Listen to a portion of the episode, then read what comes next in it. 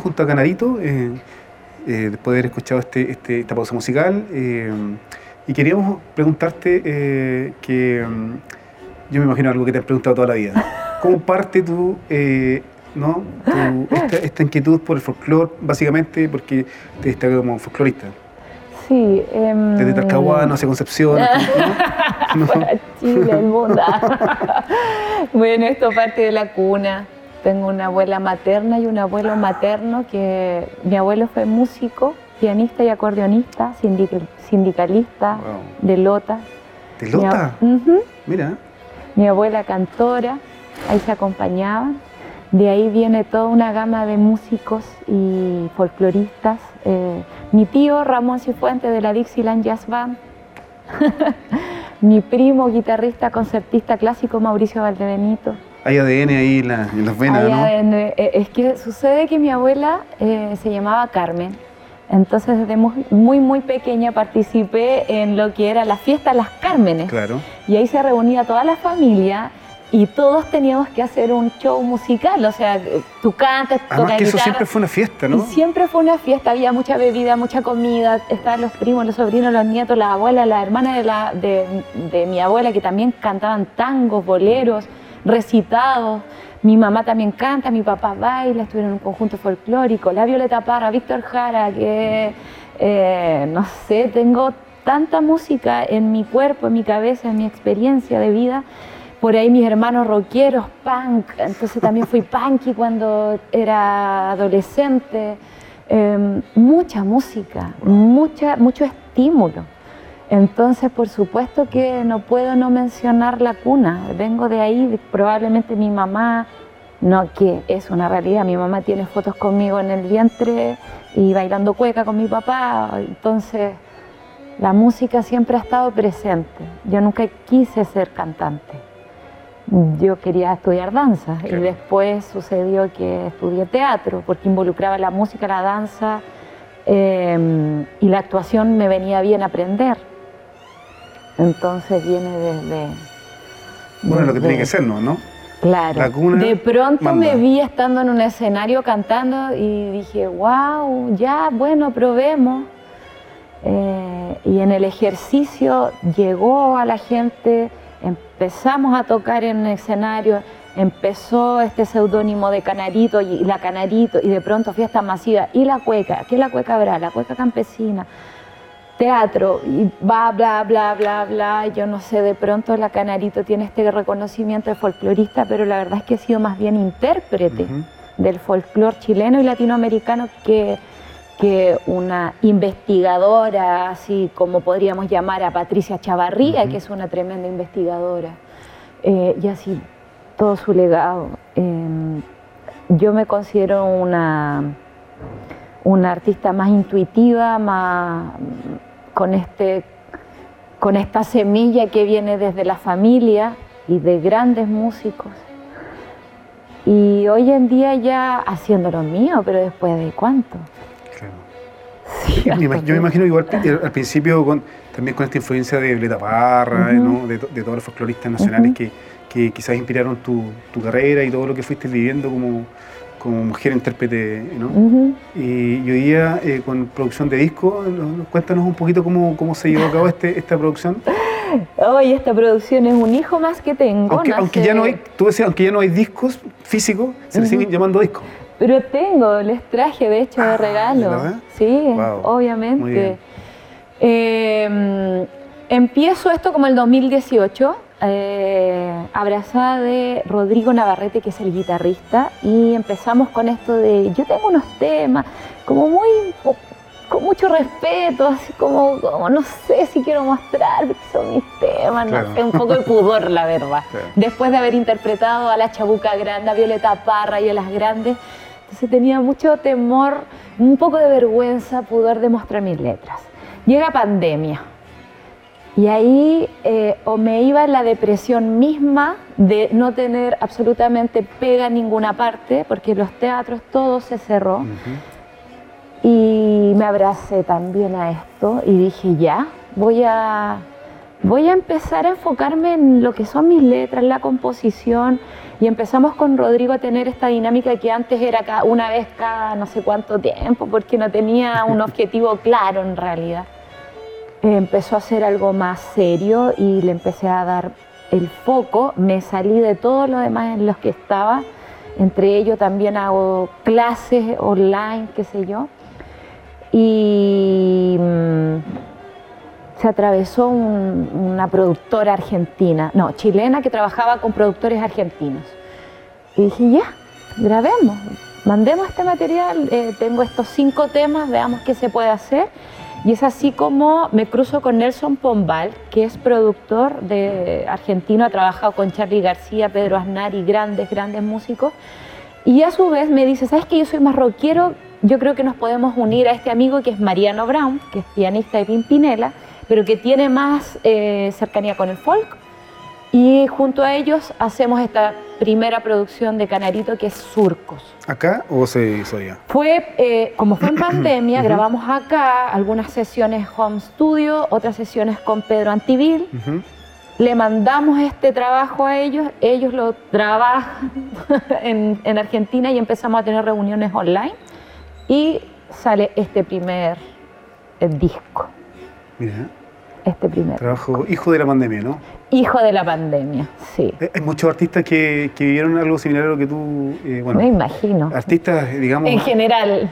Artistas, claro, desde el, desde el más sencillo hasta el mm. al más renombrado, que vivió lo que vivieron todos los seres humanos en, el, confinamiento. ¿Mm?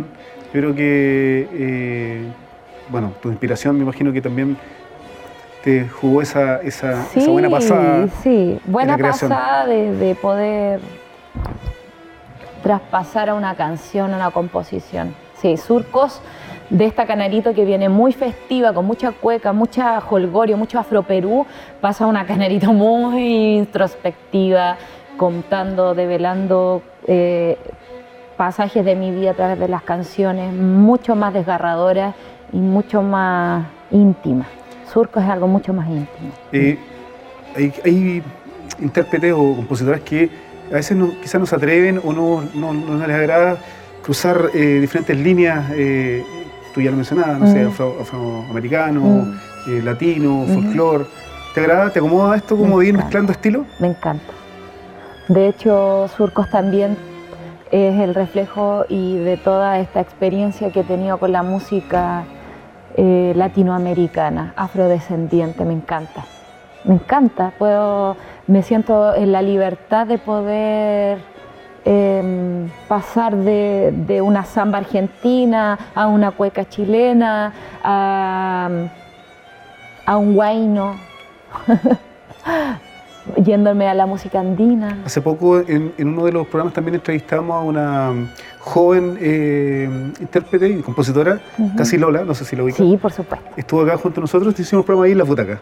Y nos contaba ella eh, que es de, mm, de, la provincia de Arauco, con Tulmo. Con Tulmo, sí. Eh, y nos contaba, claro, que ella estudió toda su primera parte en cello, dejó el cello como, como instrumento, digamos, al que ella pensaba que se iba a dedicar y por ahí una pasadita que tuvo por Brasil, como que se enamoró de la samba, del bossa nova, y empezó a explorar estos estos ritmos. Por eso te lo preguntaba, yo creo que eh, con, toda la experiencia que tú tienes, mm. eh, me imagino que siguen eh, ritmos por explorar, ¿no? Sí, por supuesto. Sí, de hecho, este, esta primera producción tiene algo muy moderno, que tiene beats y cositas que ah. se los voy a compartir, ¿no? que en esa producción están eh, mezcladas con este folk, fusión. No me gustan los muros, me gusta, si hay algo que me atrae, lo voy a tomar, eh, lo voy a mezclar y si puedo hacer música con teatro y danza y si puedo mezclar el afro perú con la afrocueca o no sé, siempre me, me acojo a una frase de Violeta Parra que que dice esto de la creación es un pájaro libre. Entonces me permito todas esas, e, esas combinaciones y mezclas. Oye, sobre todo hoy, hoy que nos vemos eh, influenciados, ¿no? Y que hemos recibido a, todos estos hermanos de, América Latina, que han enriquecido el país con sus alimentos, ¿cierto? Con sus frutas. Hoy día comemos más frutas, más vegetales. y también los ritmos, los ritmos, ¿no? los ritmos afroamericanos. me encanta.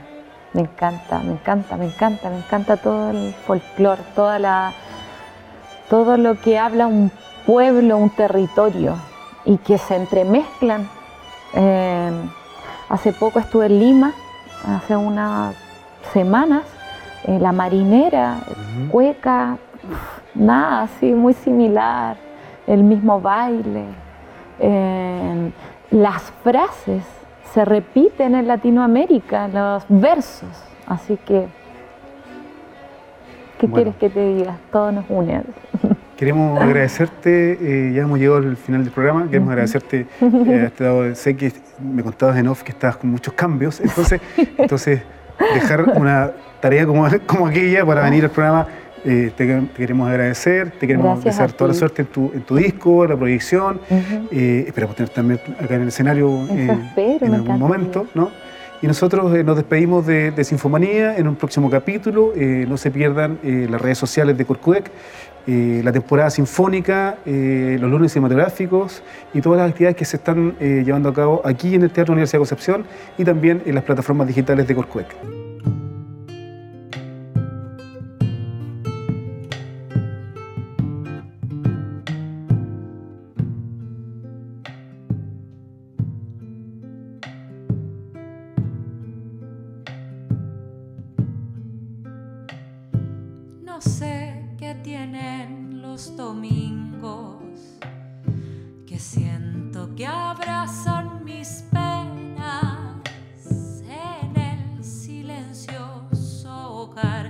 sustenta los días, nuestros días.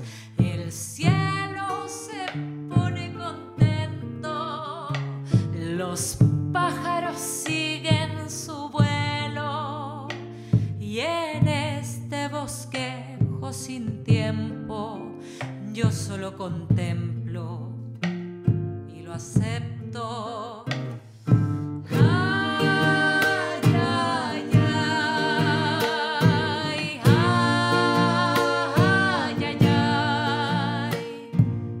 said